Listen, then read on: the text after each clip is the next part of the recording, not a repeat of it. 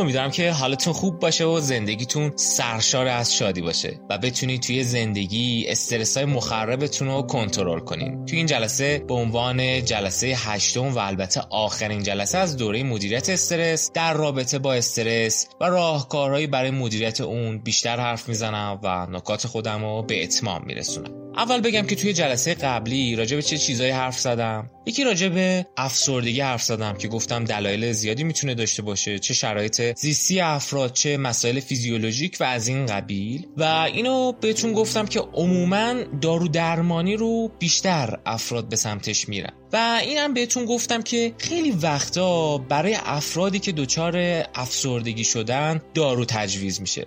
فراموش نکنید که این داروها عوارضی داره و باید به کارکنان خودتون راجع به این عوارض توضیح بدید. چرا اینو میگم؟ چون که خیلی وقتا خود سازمانه که میاد یک پزشکی رو یک متخصصی رو وارد سازمان می‌کنه و برای افراد اون سازمان یه سری داروهایی رو تجویز می‌کنه. شما باید به اون پزشک این نکته رو بگین که حتما راجع به عوارض این داروها با افراد صحبت کن. و در این حال ببین که آیا واقعا نیاز به دارو دارن؟ یا که می‌تونیم از تکنیک های بهتری برای درمان اونا استفاده کنیم. یه نکته دیگه که تو جلسه قبلی مطرح کردم راجع به استراب عمل کرده و اونم اینه که وقتی یه سری از افراد حس می‌کنن قرار عمل کردشون مورد ارزیابی قرار بگیره دچار استرابای زیادی میشن که تازه همین استرابا باعث کاهش کیفیت عمل کردشون میشه. حالا راجع به دلایلش حرف زدم. یه سری دلایل زیربنایی هم داره.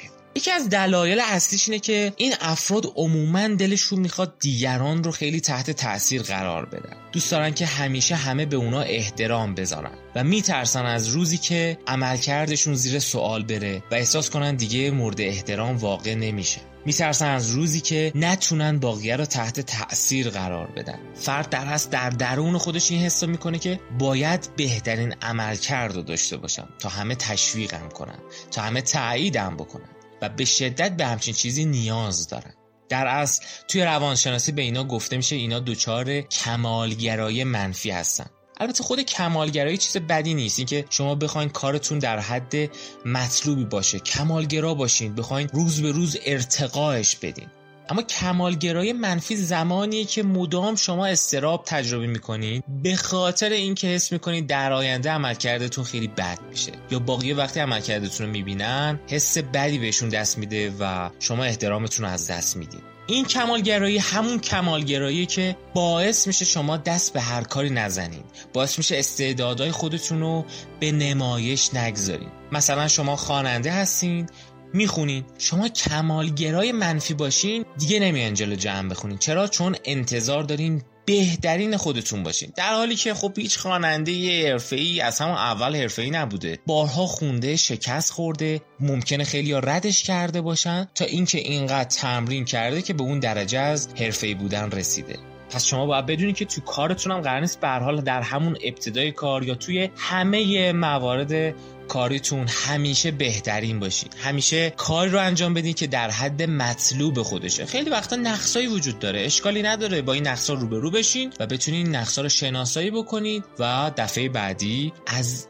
این نقص ها بکاهین. نه اینکه برای همیشه اونا رو از بین ببرین. چون هیچ کس در همه چیز کامل نیست. یه نکتم که خیلی اهمیت داره اینه که اومدن بررسی کردن روی چنین افرادی افرادی که دچار استراب عمل کرد میشن و مشخص شده که این که این افراد دچار استراب عمل کرد میشن به این معنا نیست که همیشه یه سری از آدما دارن عملکردشون رو ارزیابی می‌کنن. خیلی وقتا حس این که اونا دارن مورد ارزیابی قرار می‌گیرن هم می‌تونه باعث افزایش استرابای عملکرد توی این افراد بشه. حالا این استرابای عملکرد عوارض جسمی می‌تونه برای افراد داشته باشه یا عوارض شناختی مثلا تمرکزشون رو از دست بدن. در این حال یه چرخه منفی هم برای اونا ایجاد می‌کنه. یعنی چی؟ یعنی باعث میشه که عملکردشون ضعیفتر بشه. باقی عملکرد ضعیفشون رو می‌بینن و ممکنه واکنش های منفی به این افراد داشته باشن و ممکنه بعد یه مدت اینا گوشه گیر بشن یا از پروژه کاری توی سازمان کنار گذاشته بشن. اینکه کنار گذاشته بشن خودش روی خودپنداره افراد موثره روی تعریف از خودشون موثره. اینکه آیا من خودم رو یه آدم بیورزه در نظر می‌گیرم یا نه. آیا من احساس می‌کنم که همیشه تو زندگیم قرار شکست بخورم؟ آیا من خودم روی که آدم شکست خورده و ضعیف تعریف می‌کنم؟ همه اینا می‌تونه روی عزت نفس افراد تاثیر منفی بذاره. در نتیجه بهرهوری اون سازمان هم میاد پایین چون عملکردشون روز به روز کاهش پیدا می‌کنه. ما یه پدیده دیگه هم داریم به نام حراس اجتنابی اینکه یه سری از آدما به خاطر حالا یه ترسایی که در درون خودشون هست یا موقعیتایی که قبلا تجربه کردن از یه سری از موقعیت ها حراس داشته باشن و این حراس باعث بشه که اونا از اون موقعیت ها اجتناب بکنن. این اجتنابا در طولانی مدت می‌تونه باعث بشه که این افراد توی اون سازمان از یه سری کارها کنار گیری کنن یا اصلا کنار گذاشته بشن. و این گوشه گیریه باعث بشه که تازه اینا استرس های بیشتری هم تجربه کنه. پس همه این موارد توی سازمان می‌تونه موثر باشه. حالا رویکردهای خاصی هم می‌تونه وجود داشته باشه که به افراد کمک بده با چنین مسائلی روبرو بشن. مثلا درمان مواجهه‌ای یکی از رویکردهایی که به افراد کمک میده که آروم آروم با اون موقعیت مواجه بشه تا بتونه از اون حراسهای خودش بکاهه.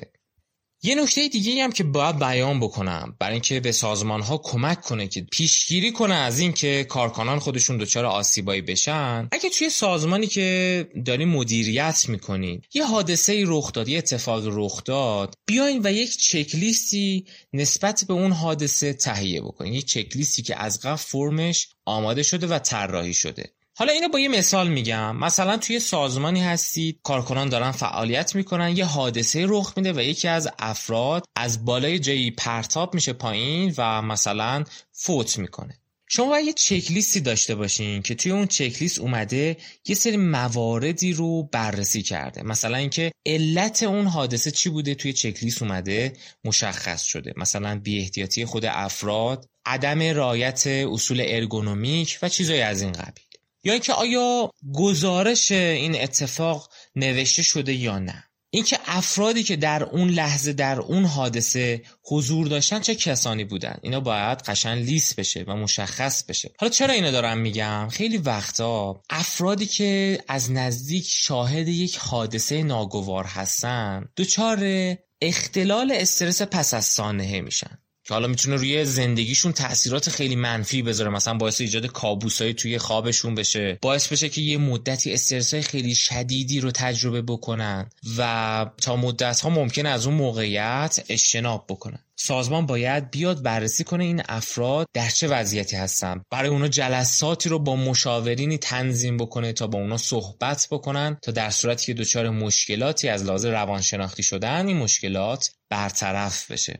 اما حالا نکته ای که من می‌خوام توی این جلسه بهش برسیم به عنوان جلسه آخر اینه که یک چارچوب کلی از استرس شغلی مدیریت استرس و عواملی که می‌تونه باعث ایجاد استرس بشه توی ذهنمون ایجاد بشه. تا با این چارچوب کلی بتونیم راهکارهای بهتری رو هم ارائه بدیم. چیزی که تا اینجا براتون گفتم در طول کل این دوره اینه که عوامل استرس می‌تونن متفاوت باشه خیلی وقتا ما با عوامل فردی روبرو هستیم. مثلا عواملی مثل شخصیت افراد. آدمایی که کم طاقتن استرس های بیشتری رو تجربه می‌کنن. آدمایی که مکان کنترل بیرونی دارن یعنی همیشه دنبال علت های بیرونی هستن. نمی‌خوان روی خودشون متمرکز بشن و ببینن که شاید یه جایی مشکل از خودشونه بیشتر استرس رو تجربه می‌کنن. چون عموما این مشکلاتشون برطرف نمیشه. آدمایی که شخصیت نوع الف دارن استرس های بیشتری رو تجربه می‌کنن. شخصیت نوع الف چه شخصیتیه؟ شخصیتی که خیلی پر جنب و جوشه آروم و قرار نداره رقابتجوه در مقابل شخصیت نوع ب قرار میگه که یه شخصیت آرومه و خیلی اهل رقابت نیست. شخصیت های نوع الف بیشتر استرس تجربه می‌کنن. یا اینکه این استرس می‌تونه در اثر تجربه های فردی باشه. افرادی که قبلا تجربه یه حادثه رو داشتن اتفاقی براشون افتاده یا برای اطرافیانشون افتاده توی همین جلسه گفتم که اختلال پس از سانحه براشون ایجاد شده. یا توی جلسات ابتدایی راجع به این صحبت کردم که دچار سری خشونت توی سازمان شدن. یه چیزایی از این قبیل. تجربه هاشون باعث ایجاد استرس توی اون افراد میشه. یا اینکه مدل شناختی خود افراده که این استرس ها رو در اونها ایجاد می‌کنه. مثلا آدمایی دیدین که همیشه از یه اتفاقات کوچیک اتفاقات بزرگ می‌سازن. یا آدمایی که همیشه پیشگویی منفی می‌کنن. یعنی همیشه آخر یک کار رو منفی تصور می‌کنن. و به شما میگن که من می‌دونم که آخرش همه چیز بد میشه. می‌دونم که آخرش همه چیز خراب میشه. می‌دونم که آخرش ما با مشکلات زیادی روبرو میشیم. این افراد هم استرس بیشتری رو تجربه خواهند کرد. عموما اینجا درمانهای شناختی می‌تونه به افراد کمک بده تا این مشکلاتشون رو برطرف کنن. درمانهای شناختی که خودش یک دوره مجزایی رو میطلبه برای اینکه راجبشون بیشتر توضیح بدن. یه سری دیگه از عوامل ایجاد استرس عوامل سازمانی هستن. طراحی شغل اگر اشتباه باشه طراحی نقش ها اگر چنانچه که اشتباه باشه. حمایت های سازمانی توی اون سازمان وجود نداشته باشه. فرهنگ اون سازمان. همه اینا می‌تونه باعث ایجاد استرس هایی توی افراد بشه. یه سری از دلایل ایجاد استرس خانوادگی هستش. مسائلی که توی خانواده ها رخ میده مثل طلاق و چیزایی از این قبیل می‌تونه باعث بشه افراد توی سازمان استرس های خیلی زیادی رو تجربه بکنن. یا اینکه دلایل اجتماعی داره. مثلا محل سکونت افرادی مسئله ای توش وجود داشته باشه. اقلیمی که دارن توی اون زندگی می‌کنن می‌تونه روی میزان استرسشون موثر باشه. حالا چی کارا انجام بدیم که حال بهتری داشته باشیم؟ استرس کمتری هم تجربه کنیم. یکی از راهکارها اجرای دوره‌های mindfulness تو محیط کاریه. mindfulness همون توجه آگاهیه. اینکه افراد لحظاتی از زندگیشون رو یک آرامش ویژه‌ای رو به دست بیارن آروم بشینن یه جایی تمرکز بکنن. و از تکنیک هایی که mindfulness در اختیارشون می‌ذاره استفاده کنن. من راجع mindfulness هم توی دوره ویژه‌ای توضیح دادم و بهتون آموزش میدم که چه شکلی می‌تونین از mindfulness برای حال بهتر و استرس کمتر استفاده کنید توجه به استراحت کافی خواب کافی. شناخت یه سری سرگرمی ها تو زندگیتون. ببینید که عموما چه چیزایی توی زندگیتون شما رو سرگرم می‌کنه. به عنوان تفریح شما شناخته میشه. به این سرگرمی ها توی زندگیتون توجه کنید. ازشون قافل نشین. خیلی درگیر کار شدید نشین. چون اگه درگیری شدیدی با کار پیدا بکنین می‌تونه استرس زیادی رو به مرور برای شما ایجاد بکنه. سعی کنید محدودیت های خودتون رو بشناسین. ببینید که آقا من اینجا یه محدودیت هایی دارم و این محدودیت ها رو بپذیرین. اگه می‌تونین از این محدودیت ها بکاهین.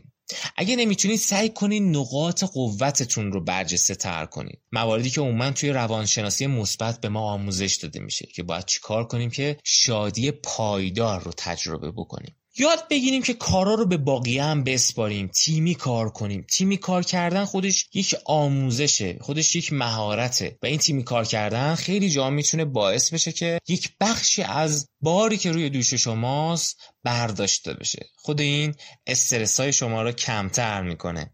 خودتون رو اسیر این نکنین که همیشه همه رو راضی نگه دارین. ببین شما نمی‌تونین همیشه همه رو راضی نگه دارین. چون هیچ وقت نمی‌تونین همیشه بر اساس معیارهای همه افراد رفتار بکنین. پس لزومی نداره که همیشه همه از شما راضی باشن. اینم باید در نظر بگیرید. خیلیا به خاطر اینکه فکر می‌کنن باید همیشه رضایت افراد رو حفظ بکنن دچار استرس های خیلی شدیدی میشن. استرس که هیچ دلیل منطقی نداره.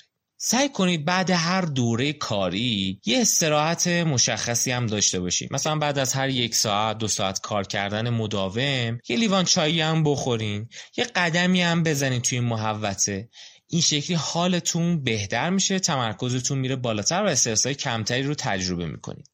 یاد بگیرین که توی زندگیتون هدف گذاری کنین هدف ها باید قشنگ تعریف بشن و مشخص بشن که این اهداف چی هن. ما خیلی وقتا تو زندگیمون میایم یه سری مقاصدی رو به جای اهداف می نویسیم مثلا شما دوست دارین که در پایان به یک نقطه ای برسین اون هدف شما نیست هدف ها تعریف پذیرن و قابل دستیابی هن. هدف ها با آرزوهای دور و درازتون متفاوتن. هدف گذاری دقیق تعریف دقیق اونا و اینکه چه شکلی می‌تونیم به اون هدف ها برسیم می‌تونه تا حد قابل توجهی از استرس های شما کم بکنه. در این حال این اهدافتون هم سعی کنید یادداشت کنید یادداشت کردن این اهداف می‌تونه به شما کمک های خیلی زیادی بده.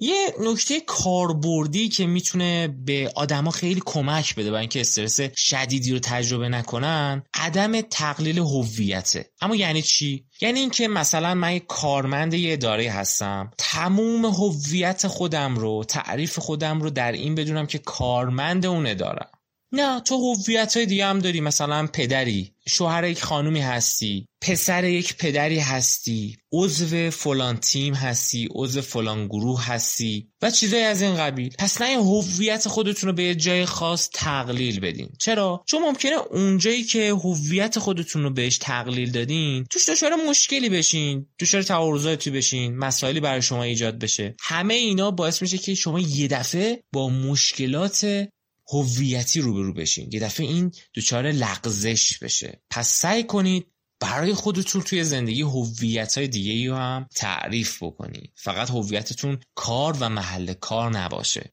یه نکته دیگه اینه که سعی کنید تو محل کارتون هم به باقی کمک بدین و از لذت کمک دادن به باقی استفاده کنید همین که از باقی کمک بخواین. کمک خواستن از دیگران اصلا چیز بدی نیست و اینا می‌تونه باعث بشه که استرس کمتری رو تجربه بکنید در مجموع اگر بخوایم به افراد راهنمایی بدیم چه شکلی استرس خودشون رو بهتر می‌تونن کنترل کنند و مدیریت بکنن اینه که عواملی که باعث ایجاد استرس توی زندگیتون میشه رو شناسایی کنید یه لیستی از اونها تهیه کنید و برای اون لیستی که تهیه کردین بشین فکر کنید چه راهکارهایی می‌تونید در پیش بگیرید تا استرس کمتری رو تجربه بکنید و حال بهتری داشته باشید در این حال می‌تونیم با یک مشاورم صحبت کنیم راجع به عواملی که باعث ایجاد استرستون میشه تا به شما بهتر کمک بده. سازمان هم می‌تونه در کنار همه این عوامل و این راهکارا برای مدیریت استرس یه سری اقداماتی انجام بده برای اینکه کارکنانش استرس کمتری رو تجربه بکنن. مثلا به افراد یاد بده چه شکلی با این عوامل ایجاد کننده استرس مواجه بشن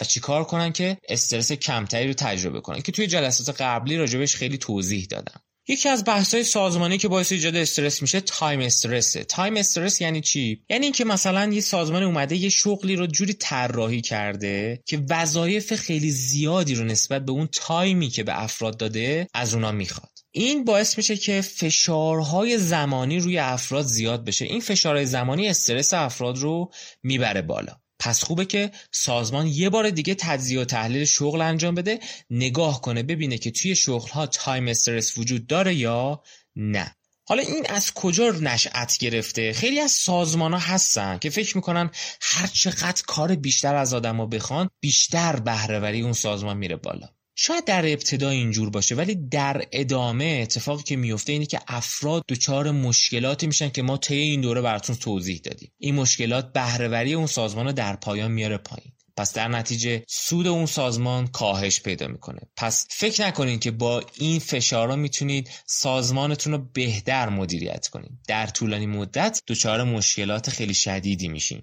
خیلی وقتا تو خیلی از کشورها ما یه سری اتحادی ها داریم که میان اتحادی های کارگری، کارمندی حالا یا سنفای خاص مخصوص همون شغل یه سری فشارهایی رو به بخش مدیریت میارن که یه سری اصلاحاتی رو انجام بده حقوق افراد رو بالا ببره یا اینکه حجم کاریشون رو کمتر بکنه. همین عوامل محیطی هم می‌تونه به افراد کمک بده تا استرس کمتری توی سازمان تجربه کنن. خیلی وقتا این کار زیاد گرفتن از افراد یه سری ناهماهنگی های شناختی توی افراد ایجاد می‌کنه. از یه طرف افراد احساس می‌کنن که داره ازشون سوء استفاده میشه. از یه طرف مجبورن تو کارشون بمونن تا درآمدشون رو حفظ بکنن تا اجاره خونشون رو بپردازن تا خرج فرزندانشون رو بپردازن و به هر حال معاششون رو طی بکنن. این ناهماهنگی شناختی به مرور باعث میشه که افراد رضایت شغلشون رو از دست بدن و به هر حال در پایان منجر به این میشه که بهرهوری اون سازمان میاد پایین. پس سازمان باید به تایم استرس توجه کنه به سیاست های سازمانی توجه کنه. اینکه مثلا سیاست هایی که در پیش گرفته تبعیض آمیزه یا نه. به سری از افراد پاداش های نابجایی دادن. به سری از افراد ارتقای شغلهای نابجا دادن می‌تونه باعث مسائلی در داخل سازمان بشه باعث ایجاد بدبینی در بین کارکنان بشه. خیلی وقتا اصلا حتی سیاست های سازمان هم اونقدرها بد نیست بلکه تصور افراد از سیاست های سازمانه که مخدوش شده. باز اینجا برای سازمان باید مهم باشه که تصور کارکنانش از این سیاست ها چیه. به بیهنجاری توی سازمان ها باید توجه کنیم. بیهنجاری یعنی چی؟ یعنی یه قاعده مشخص وجود نداره که افراد از اون قاعده پیروی کنن توی کار. و به اصطلاح آنومی اتفاق میفته. اینجور مواقع ابهام شغلی میره بالا و بر روی یه سری از افراد تاثیرات منفی می‌ذاره که یکی از این تاثیرات می‌تونه استرس باشه. به موارد ارگونومیک توی سازمانتون توجه کنین. نور اگه کم باشه افراد دچار مشکل میشن. صداهای خیلی زیاد باز دوباره می‌تونه باعث استرس زیاد توی افراد بشه. اگه هوا کم باشه اکسیژن کم باشه هوا رد و بدل نشه یا اینکه محیط خطرات خیلی زیادی داشته باشه. مثلا دستگاهی که افراد دارن باشون کار می‌کنن به گونه ای طراحی شده که برای جان افراد یا بخشی از اعضای بدنشون خطرات زیادی رو می‌تونه ایجاد بکنه می‌تونه یک محیط استرسزا باشه. محیط استرسزا به خودی خود استرس کارکنان شما رو بالا می‌بره و مشکلات بعدی رو ایجاد می‌کنه. همه این موارد رو بذارین در کنار راهکارهایی که سازمان ها می‌تونن اتخاذ بکنن برای اینکه استرس کمتری رو به کارکنان خودشون انتقال بدن. مثلا اینکه سعی کنن از تیمای خودگردان استفاده کنن. تیمایی که خودشون میان وظایفشون رو تقسیم می‌کنن و یک پروژه رو انجام میدن. خیلی از سازمان های مدرن جهان به این سمت رفتن که به جای اینکه سیستم های بروکراتیک توی اونا حاکم باشه از تیم های خودگردان استفاده می‌کنن. تیم هایی که عموما اعضای اون تیم معنای زندگی خودشون رو پیدا کردن و می‌دونن که باید برای چه اهداف بزرگی فعالیت بکنن. در این حال نحوه بازخورد دادن توی سازمان می‌تونه اهمیت داشته باشه. اینکه مدیریت به جای اینکه حکم یک قاضی داشته باشه حکم یک فرد حمایتگر رو داشته باشه. فردی که قراره به پیشرفت افراد کمک بده. فردی که قرار پیشرفت سنجی بکنه به جای داوری کردن. و همه اینا تبدیل به یک فرایند توی سازمان بشه. خیلی وقتا مدیریت می‌تونه به کارکنان خودش بفهمونه که مدیریت در صورتی که نقش حمایتگری خودش حفظ بکنه در صورتی که به جای اینکه فقط بازخور منفی بده بازخورهای مثبت هم بده به جای اینکه فقط مجازات کنه سعی کنه به نقاط مثبت افراد به عملکردهای مثبت افراد پاداش بده می‌تونه استرس کمتری رو به افراد منتقل کنه. همینطور اگر مسئله ایجاد شد به جای اینکه بیاد جلوی جمع مسئله رو به افراد بگه به صورت شخصی این موضوع رو برای اونا در میون بذاره می‌تونه جلوی اینکه استرس های بیشتری در کارکنانش ایجاد بشه رو بگیره. در پایان کلیدی ترین راهکار برای اینکه کارکنان شما استرس کمی داشته باشن چیه؟ از نگاه من کلیدی ترین راهکار اینه که توی سازمان کاری بکنیم تا افراد احساس امنیت بهشون دست بده. بتونن مهارت های خودشون رو افزایش بدن تجربه بکنن مدیریت بالا سر کارکنان باشه به اونها آموزشایی بده اونها رو هدایت بکنه و در اثر این حمایت ها کار افراد روز به روز بهتر بشه. با تمرین های زیاد عملکردشون بهتر از قبل بشه. این عملکرد خوب خودش به خودی خود مشکلات شما رو برطرف می‌کنه و استرس کارکنان رو کاهش میده. بسیار عالی به آخر این جلسه هم رسیدیم. توی این جلسه من از کتاب ها و مقالات فارسی و انگلیسی زیادی استفاده کردم که سعی می‌کنم لیستی از منابعش رو در اختیار شما قرار بدم تا با مطالعه اونا اطلاعات بیشتری برای شما ایجاد بشه. امیدوارم که چه به عنوان یک فرد توی زندگیتون استرس های مخرب رو تجربه نکنید و اگر دوچار استرس های مخرب شدید بتونید این استرس ها رو مدیریت کنید و چه در سازمان خودتون سازمانی داشته باشین که استرس های منفی به کارکنان انتقال نمیده و کارکنانی داره که سرشار از امید و شادی و انرژی هستن. امیدوارم موفق باشین و این دوره به کار شما اومده باشه. بدرود.